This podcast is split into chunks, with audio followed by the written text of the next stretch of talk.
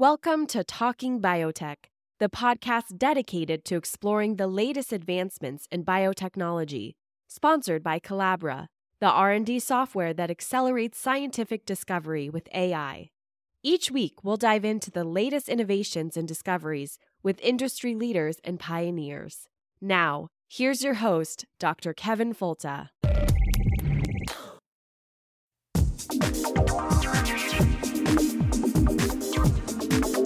I want to see science serve a useful purpose to improve the standard of living for all people. Why is anyone fighting food advance? A very small percentage of the world's population is fortunate enough to have the luxury of turning down food. We've arranged a society based on science and technology in which nobody understands anything about science and technology. You can't build a peaceful world on empty stomachs and human misery.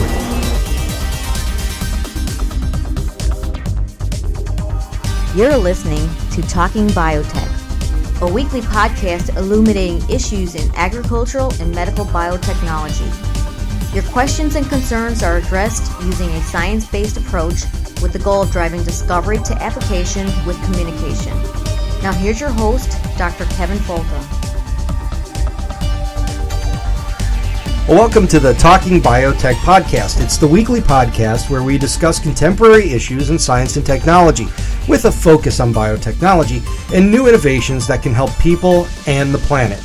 I'm Kevin Folta, and today we'll be talking about a documentary that sheds some positive light on genetic engineering, or at least discusses this in a very honest way, with its strengths and limitations. And uh, our guest today, coming from Red Deer, Canada, right? Is that right, Nick? Yes, that's correct. Red Deer, Alberta, Canada. Red Deer, Alberta. Um, Nick Saik, and Nick is a writer and director, or writer and uh, writer and director of Know GMO, K N O W GMO, the movie. And right. um, welcome to the podcast, Nick. Thanks for having me, Kevin. Appreciate it. Yeah, this is really cool. So, just for what it's worth, Nick and I um, uh, met originally maybe maybe almost two summers ago now. When yeah, you were, been a while. Yeah, it's been a while. You were actually when you were shooting the footage for the documentary. Mm-hmm. And you came down here to Florida, and we spent a day in a couple of different contexts. But before we go into that, you know, get down into the weeds there.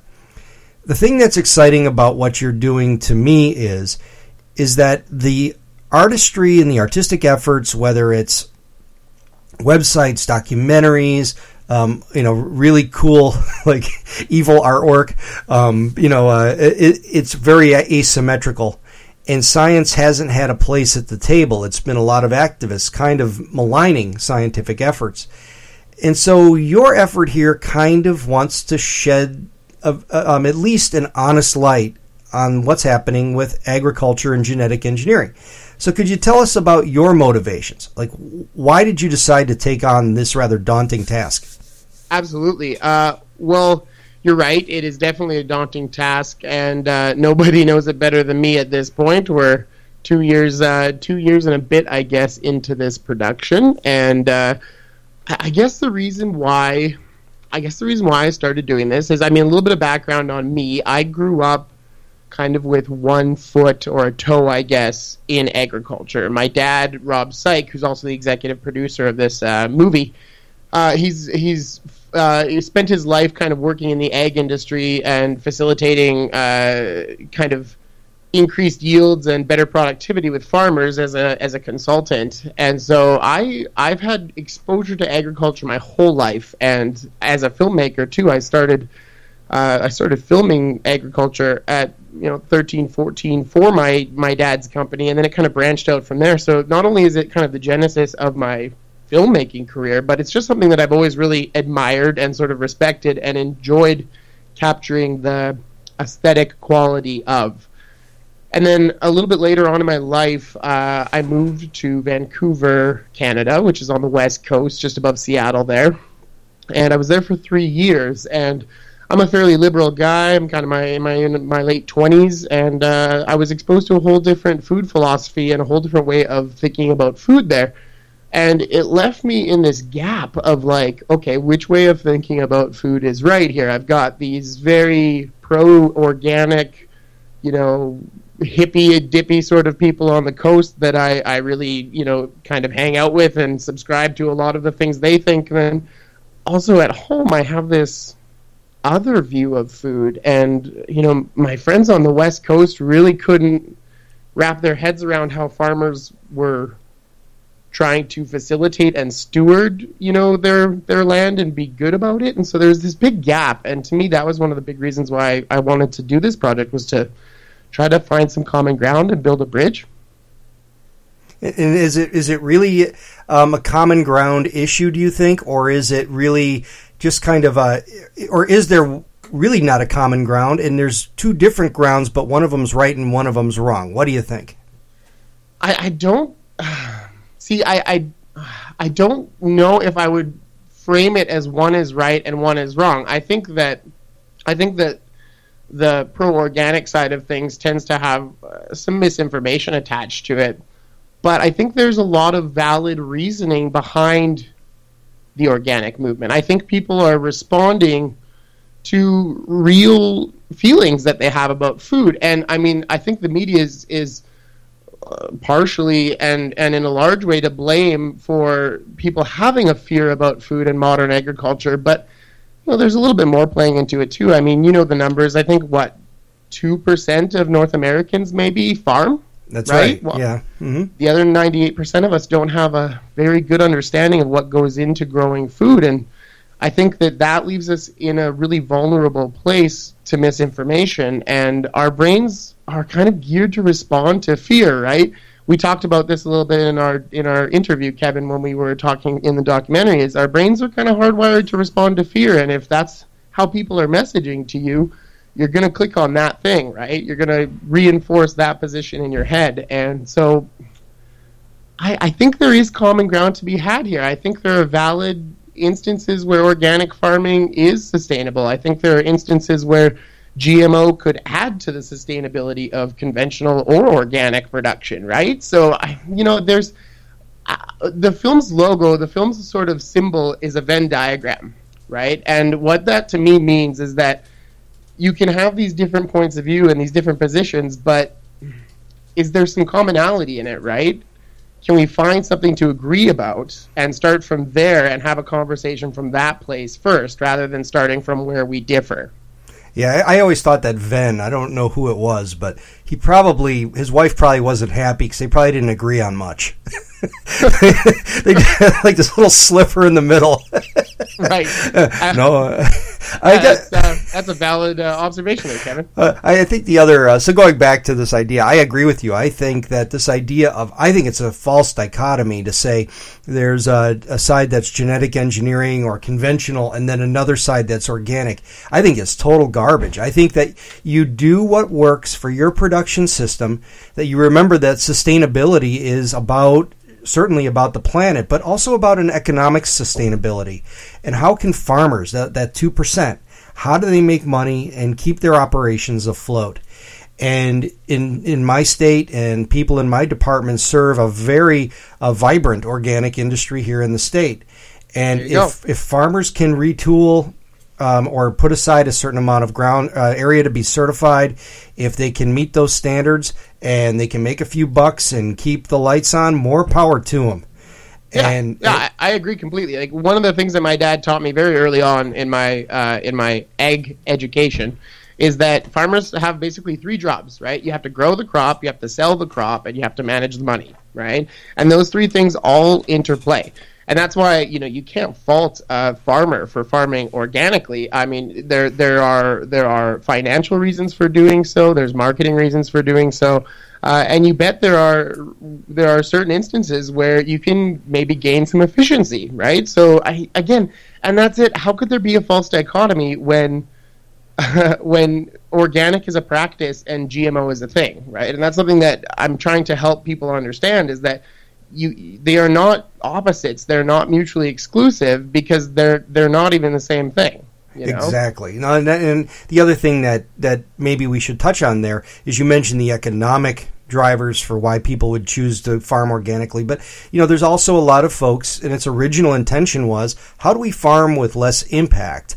And how do we um, respect the environment? And how do we maybe try to reuse something that can be uh, retooled and put back into the earth, build soil, all that good stuff? Well, right, and I mean, my understanding of it too is that it's like organic, organic practices kind of I think they sort of came to fruition like post World War One and Two, when uh, when we started realizing that you could use ammonia and ammonia-like chemicals for nitrogen fertilization, and then that sort of opened the door to a counterpoint, right? Like if we're going to go the direction of chemicals and sort of synthetic fertilizers, then uh, there will be a market for the opposite thing. It makes logical sense. Yeah, I think it was well. Haber Bosch certainly accelerated this, but there was a lot of this that was born out of uh, some what now look like rather strange concepts in biodynamic farming and other issues like that. But the idea of uh, of sustainable and, and, keep in mind most people on the planet don't have access to Haber Bosch. So for nitrogen fixation or nitrogen uh, urea production or ammonia production, and so you uh, are required to make the most out of what you have.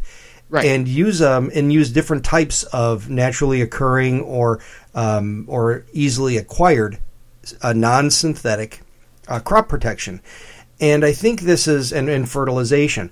And what's really cool about that is when you start talking about ideas of intercropping, of cover crops, of rotations, you're really just borrowing from what conventional agriculture used to be and kind of goes back to. And you hear more and more about different conventional farmers saying, um, well, we're go- going to be using cover crops this year. And yeah. Yeah, well, and that was that's something like that's something that's worth noting, right? Is that if we if we are currently in a uh, in an environment where we have what appears to be two distinctly different styles of farming, you you should be able to trace those back to a common node, right? Like where we were just farming one way. And I think you nailed it, right? It's like if you go back far enough to where we hadn't invented these uh, sort of, I guess, quote unquote, man made methods of, of fertilization, I guess all farming was both conventional and organic at a certain point in time, correct? Yeah, well, I mean, it, you, yeah, I, I, guess that's what it would be, right?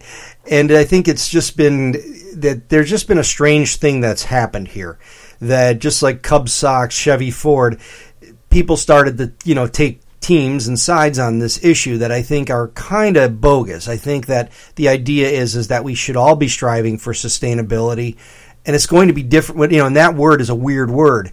To me, it means how do we how do we farm, make money for farmers, which I think is really important but be able to do so with environmental sensitivity and be able to create a quality product that is uh, good for consumers. And well, yeah, and consumers and want. I, sorry, go ahead, Kevin. No, no, that's uh, that's that. I just uh, put a bow on it there. So, but the idea is, is that's my my thinking is that you bring, and it's not going to be the same whether you're in uh, southern Florida or the Midwest or California coast or Hawaii. It's yeah. different everywhere you go.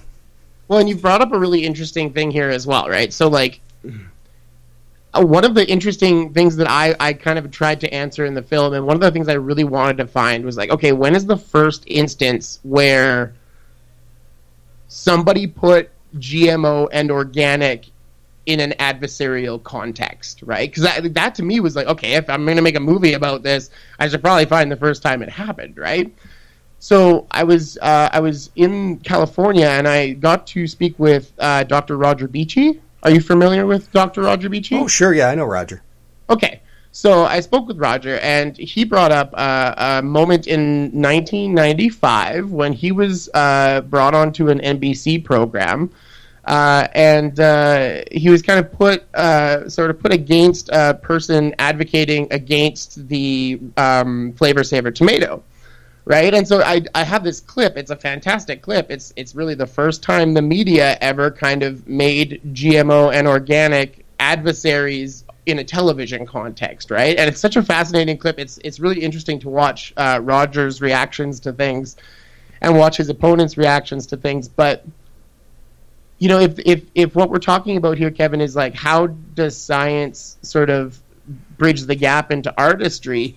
Another question is how do you do it without oversimplifying things, right? And and I think the media is guilty of this all of the time, right? Is like I know it because I have to social media, you know, kind of have a presence for this film, and it's so easy to boil things down to clickbait, right? And I mean, you see that in the anti-GMO side of things all the time, right? It's clickbait. Hmm. you won't believe what they found in your food, or you won't believe how many, uh, you know, foods contain traces of glyphosate, or whatever the current issue is that they bring up. It's just, it's always boiled down. It's always oversimplified, and I, I think that's there's a gap there. Like, how do I do my job, Kevin? How do I tell people about the intricacies of genetic modification without being guilty of oversimplifying it like the rest of the media does? Well, yeah, and then that leads us as scientists who are tasked with not how do we oversim how do we not oversimplify? How do we not overcomplexify?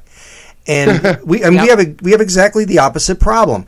And we sit here, uh, and I sit here on this podcast, and at week in and week out, I interview scientists, and I get some who get so deep in the weeds in in terms of what they do, which is wonderful mm-hmm. because it's their passion, it's their life's work. But if you're going to talk to the public, you have to at some point be able to put that aside, break it down into analogies, and that's where maybe my role comes in on this that I get to be that intermediate and kind of say, okay, let me get this straight and distill it down for the listener. So we're at a certain disadvantage because there's not a lot of people who are breaking that the stuff down, but there's also not a lot of scientists who are taking the advantage of stepping into the public to begin with. Yeah, no, I, I would agree with that. It's a it's a very tricky balance, and uh, I mean, it's uh, it's been one of my uh, one of the most rewarding things that I've been able to do through the course of working on this production is uh, is speak to a wide assortment of scientists and farmers and regulators and executives. And I mean it ran the gambit. And it was so fascinating to hear people's different ways of explaining things. I have sort of a collection of metaphors, right? Like when it when it comes time in the film to try to explain to people like, okay, what does genetic modification actually mean?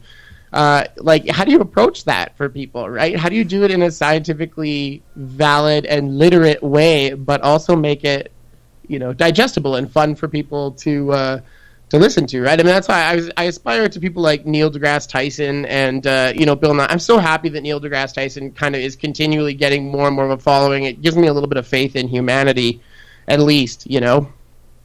No i, I, I uh, agree. I mean, it's, it's, it's we're all you know we're all kind of pitching for the same team. I feel like there, and uh, it's uh, yeah, it's it's just an it's just an interesting thing to be a part of. Well, let's do this. So we spent the first half of, of this particular episode talking about your philosophy and our thinking and, and where this genesis of this idea came from. What I'd like to do in the next half of the podcast is talk more about the specifics and maybe some of the places you've been, the cool stories sure. you learned along the way, okay?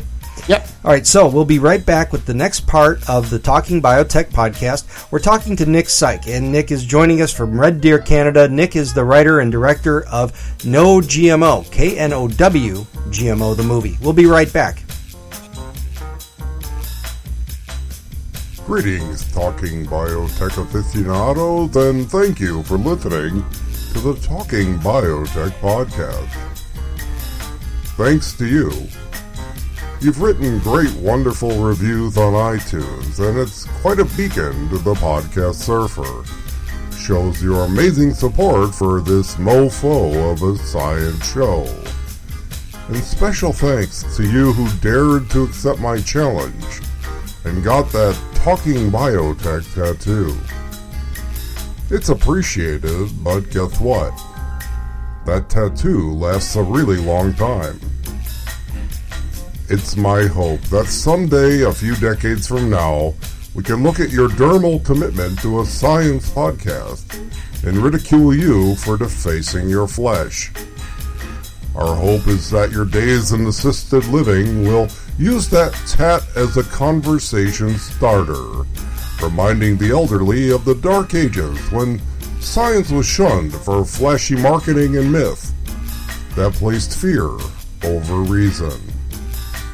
However, with the support of so many listeners, we're moving innovation to application. and helping people and planet along the way. So tell a friend, write a review on iTunes, and most of all, share the beautiful science that we learn from the expert guests that kindly share their expertise here on the Talking Biotech podcast. And now we go back to talk about an upcoming documentary that really frames, in an honest context, the topic of genetic engineering of crops. And joining me is the writer and director of Know GMO, K N O W GMO. Uh, you have to spell that because homophones are the, It's- devil, it's- the devil's the place of misunderstanding. The title for a film ever devised, but it works, right? It works because I, I can convince somebody who's like super anti-GMO. If I say I made a film called No GMO, you should go watch it. They're gonna think and no, and they're gonna go watch it, and then I tricked them. All right, So well, that- that's good. It's that one way to my, my thinking with the title. So it's one way to put butts in the seats, right? there you go. There you go. so so let's go back to talking about um, uh, the documentary itself and um, maybe before we get into the documentary per se um, let's do a quick plug for some of the work you're doing currently you've been um, and you were talking to me a few weeks ago and i guess how many hours did you actually shoot in total Man. for this I think we I think we broached hundred hours. Uh, so we we got like I think like seventy plus interviews roughly, and uh, over hundred hours of footage, which is a crazy amount for a ninety minute film. Yeah, so so 90 minute film, you got 100 hours of footage and I I could honestly say that when you came down by us, I would say, you know, we spent two full days recording and we went to so many cool places and saw so many compelling things. I think you could spend 90 minutes just on what happened in Florida. well, And- yeah, and I, I mean you really could easily. And so so what are you doing to kind of maximize your efforts here rather than just a 90 minute documentary? Um, tell us about the shorter efforts that you're now uh, um, putting out online. Sure. Uh, so from Know GMO, the film, uh, while that is brewing, we've decided to uh, sort of tackle the same topic in a more social media friendly uh, format. So we've created a web series called Learn GMO. And it's uh, it's going to be a ten part, sort of ten minute a piece web series, and we've basically taken the topics of the film, we've sliced it up into sections, and I've used a lot of the footage that uh, likely won't make it into the 90 minute film. Uh, and so what you get here is just a sort of an extra and more rich understanding of the topics that we cover, and it's easier to pass around online. And so far, everything I've seen is really beautiful, really well done. I, I think you know just your um, your eyeball kind of shows through in this stuff beautifully. And can you give us like what is the what can you give us maybe the where do you find this? Where can people start to look at some of the Learn GMO material? Right. So uh, the best place to go is uh, is visit our website, uh, knowgmothemovie.com, uh, K-N-O-W-G-M-O-themovie.com. And uh, there you'll find the latest episode of the web series as well as uh, some additional content. So a couple other ways I've tackled this too. I've made a few trailers, obviously, for the film, but I've also wanted to make a few little featurettes. And so I've taken just uh, you know some uh, prime prime pickings from uh, my interviews and just created these little one minute videos. Those are there as well. And uh, yeah, so just visit the website to see some of our current content. Okay, and, and do you have an expectation date for the main feature? Yes. Uh, well, yes and no. Uh, we we want to get it done by this time next year, but this is all predicated on us finding fun- funding. So, frankly, if you had talked to me 365 days ago, I would have said we wanted to get it done by this time next year, and here I sit. So. We're, uh, we're working on strategies to find the funding we need to finish the documentary itself. And uh, in the meantime, the lowest cost way I can get some of this material out and start having it actually have an impact is to do this web series. So that's where we're at. Okay, and when you talk about funding, it's not funded by Monsanto, Dow, Bayer, and the big companies, right? You would know how important it is uh, to address this fact outright. Yes, no, we're not uh, we're not funded by Monsanto or Bayer or anybody like that. That was a huge concern of us uh, as we sort of stepped into the film is is being taken seriously uh, and uh, and sort of having less conflicts of interest. So this film has actually been 100% funded so far by uh, donations, charitable donations. So if you navigate to our website, Know GMO the movie, in the menu you'll find a donate button, and that will take you directly to our partner Farm and Food Cares website, where you can donate to the film. And if you're Canadian, you can receive a charitable donations receipt for doing so. And if you're not Canadian, we still love you and appreciate you nonetheless. So that's the place where you can help contribute to the financial success of the film. Okay, that sounds really great.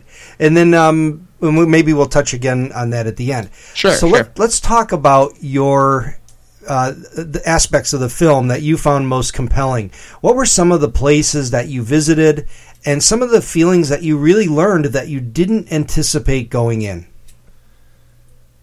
Well, I mean, we we got to we got to travel through a, a, large part of the United States, I guess, as it pertains to biotechnology. So we visited California, Florida, Missouri, Hawaii, and uh, all of those places were fantastic and enlightening in their own way. But by far, to me, the place that had the most personal impact, and I think the place that put this whole conversation into uh, a really good context was uh, when we visited Kenya and Uganda. So we spent some time over there filming and uh, yeah, that was quite an experience uh, and quite an eye opener. And what was what was maybe the most humbling take home message from that experience? Well, to I guess to frame it in terms of the GMO organic debate, uh, when you talk about GMOs and you sort of defend them from the position of like, look, these could be a really valuable thing for the third world, I, I think the first sort of anti reaction is to you know, kind of correlate that to Monsanto somehow and say, oh, you know, GMOs in the developing world means, uh, you know, Monsanto in the developing world, and it's just another way of corporations from the United States getting their foot in the door and messing things up over there. And I, that just, it all falls apart when you actually get over there and you see a the issues that farmers are dealing with on the ground there and b when you see the ways in which Ugandans and Kenyans are actually dealing with it. So, from a North American standpoint, like it's it's really easy when you when you talk about the developing world. It's super easy to fall into this. Um, you you can either give a man a fish or teach a man to fish kind of mentality, right? Like either either we're going to give them food, you know, from shipping containers, or we're going to teach them with our methodology how we grow food so that they can do it properly. And when you actually get over there, like the thing that floored me was, holy, don't assume that people don't know how to fish when you meet them, right? Like it's not give a man a fish or teach a man to fish. It's don't assume they don't know how to fish and get out of the way and let them fish. So what I mean is I was astounded by the amount of money that Ugandan and Kenyan taxpayers are putting into their own biotechnology research, right? They're not looking for uh, for Monsanto, excuse me, to provide uh, you know provide the next miracle crop. They want to do it themselves, and I was mm-hmm. floored by that. I was absolutely floored by that. Yeah, that's one of the things I always caution people communicating in this space is to avoid that feed the world rhetoric because the when we say feed the world, we're implying that the world can't feed itself. And I think the people in the developing world really do feel a strong desire to want to take care of themselves. They want to be self sufficient, they want to be self sustaining, and they're going to do it. And they don't need our help. You know, and, and I think that it's really important for us to bear that sensitivity in mind. It's awesome for us to offer them the technology and access to the technology and innovation, but um, you know, let's let's never assume that they don't know how to farm.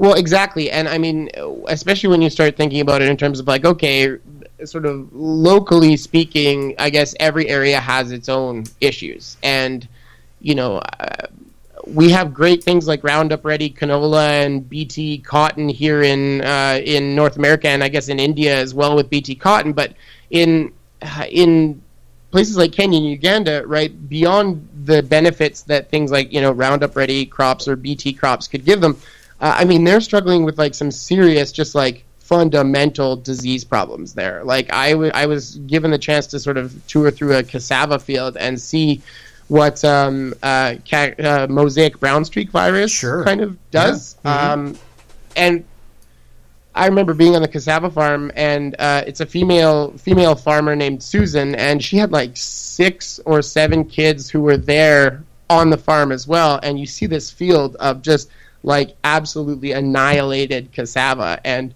it's like there are the mouths that need to feed it. It's not some abstract industrial process, you know, where the corn will get made into cornflakes. Like these are the mouths. That's the crop that's not growing.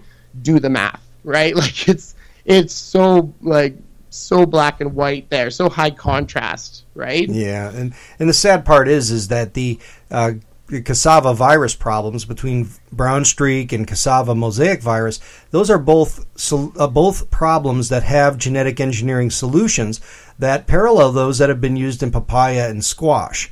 Yeah. And where they've been planted, they've been amazingly effective. And uh, it is really important, especially because well, the viruses are whitefly vectored. There's other issues there, but um, this could be a technology that could be part of a solution. And uh, by illuminating this in a place like Uganda, it, it, I, I can't wait to see the film because I think those are very powerful thoughts and very powerful moments. Yeah, and I mean, uh, you know, you spoke of the of the sort of uh, the transgenic. Um, I guess I, when I was in Kenya after Uganda, so after visiting this cassava field in Uganda, we visited Kenya, and I got to visit a research plot where they're sitting there are transgenic cassavas that are resistant to bacterial wilts, and uh, I mean.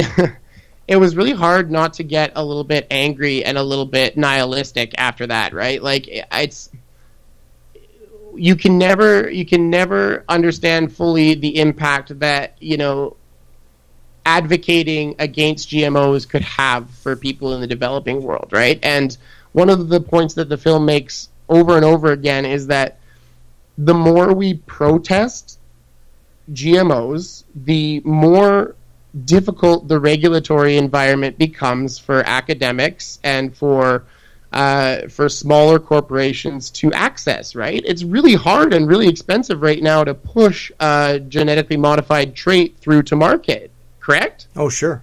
It's expensive, and uh, and it's expensive because, in large part, because the public has uh, has uh, sort of, I guess, uh, really advocated against those things, right? And and sort of bolstered this regulatory environment that makes it prohibitively expensive and uh, and difficult for these traits to see their way to uh, to helping people, and it's frustrating. It's frustrating, right? You see these things out there.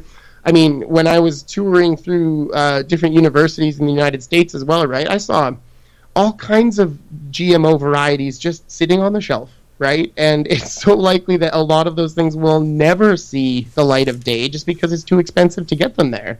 So what are we doing? Like, you know, these are those are the moments where I, I kind of shift from being a rational optimist to being like, oh wow, we could be doing so much better uh, in in a variety of ways. Yeah, it makes you want to book a ticket back to Vancouver and dish out some wedgies. You know, it, Uh, is- but, that's but, that's so exactly it. Yeah. but um, is that what you call them in Canada too? Oh, wedgies? Yeah, no, that's exactly what we call them. Yeah, see, where I grew up, they for whatever reason, the county I grew up in, they called them Grundies. so you'd That's get a Grundy. That's the worst name. Yeah, I know. Well, then I go to college and give people Grundies, and they go, "It's a wedgie. It's not a Yeah. Grundy." That's Well- a colloquialism. Yeah, well, you know, um, we maybe we can bring back the Grundy. The Grundy. Uh, But I guess Hashtag bring back the Grundy. well, let, let's um kind of head towards the home stretch here. I think the thing that is really the beautiful thing about the fact that you're doing this and why I'm so excited about it is because you do eliminate illu- uh, you do illuminate many of the problems that exist and their potential solutions. I know in Florida you saw lots of dead citrus, and what I think this kind of documentary can do very powerfully is benchmark where we were because I think this is going to be the kind of thing that in 10 years, in 20 years, in 50 years, that we'll be able to look back at this time and say, it is unbelievable that people actively fought this technology. I hope so. I mean, I I hope that that is what it, it ends up being a benchmark for. I um, I mean, without without getting off topic, you know, I, I, see the same I see the same issues, Kevin, in a lot of different areas. I mean, uh, again, without getting off topic, from speaking up from Canada down to there, you know, the same issues that Democrats and Republicans have talking to each other is the same issue that liberals and conservatives have in Canada talking to each other is the same issue that people who support homeopathy have talking to people who love Western medicine is the same issue people have with people who support fossil fuels versus people who support alternative energies. There's there's just all of the framing of this stuff has never given any credence to there being somewhere where we can talk to each other and somewhere where we can agree on stuff. And I mean, if, if that's going to be my life's work, is telling these stories and trying to build bridges, then I'll be happy doing that. No, that's very well put. And I, I think I'm kind of a funny outlier too because I like to just follow evidence. And yeah. I, I can make up, you know, I, I, look at whether it's, you know, a presidential candidate, whether it's uh, whatever. You know, I, I, I don't necessarily vote a straight ticket. I vote the way based upon individual issues and uh, lots of other dynamic decisions in these processes. And I and the funny part is is that everybody gets mad at me because I always do kind of you know drift based upon prevailing evidence. And when we lock into these ideological camps is when we're toast. That we really need to understand what other people are thinking, how they're feeling, and why they in their hearts feel that there's a problem before we can begin to address their problem. Oh yeah, and like just not having uh, not having such a, a, visceral reaction to evidence that is contrary to the thing that you believe. You know, sure. I mean, I'd I'd make a shirt that says "proud to be a waffler." You know, like I'm I'm happy to switch views on things because I mean, it, at least it shows that you're actively thinking about something, right? Oh, exactly. I mean, going into any conversation saying I could be wrong, and the thing that makes me madder than anything is when somebody says we have to agree to disagree because I think, well, okay, let's not let's agree to agree. yeah, yeah, exactly. Either you're wrong or I'm wrong, and can't we go out of this conversation holding hands, go get a beer, um, have a pizza, and celebrate that one of us came to the table and changed their mind? I like that. And I think that that's what more of us need to be focusing on is how do we understand these other perspectives? Don't wall them off. And that's where sometimes the artistic side of this, like what you're doing, can be extremely powerful. Because when people can see how you've captured Uganda, how you've captured uh, a citrus devastation here in the state of Florida, and then the people who are trying to solve the problem and the honesty that's there and, and the sense of commitment, I think that's the kind of thing that at least influences the people that don't know which way to think. And I mean, I think you know if if artists uh, if artists can be artistic as well as accurate, then I think that artists can have a place in relating you know some of the excellent things that people like you do uh, in the world.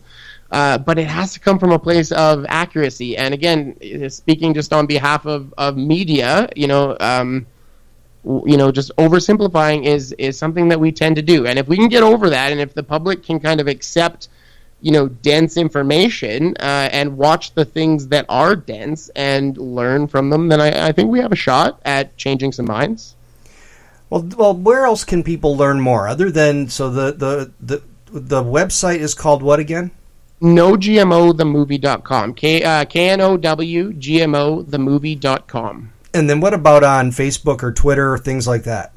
And there you go. So we, uh, you should be able to find us on Facebook as well. Uh, you should find us on Twitter, find us on Pinterest, find us on Instagram. We are uh, social media savvy on our end. So yeah, find us anywhere. And uh, you know, if you can't donate, uh, that's fine by us. What you can do is share our work, share some of the webisodes that we're releasing with people in your life who you know uh, maybe don't share a similar point of view, right? Like if you're listening to the Talking Biotech podcast with Kevin Folta, I can probably honestly say that I'm not making this movie for you.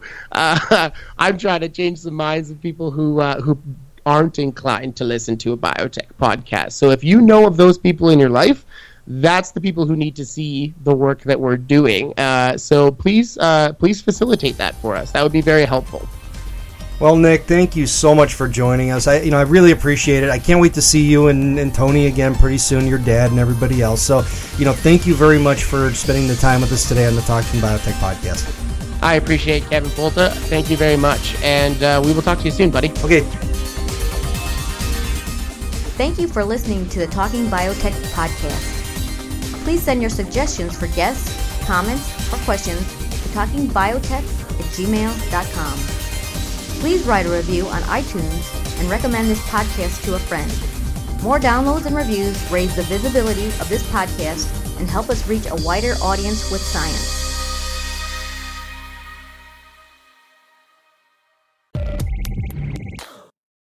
You've been listening to Talking Biotech, sponsored by Colabra, the platform that bridges the gap between siloed research tools. With Colabra's electronic lab notebook, scientists can work together in real time, sharing data and insights with ease. Revolutionize your research collaboration. Sign up for a demo today at colabra.app. C O L A B R A dot A P P.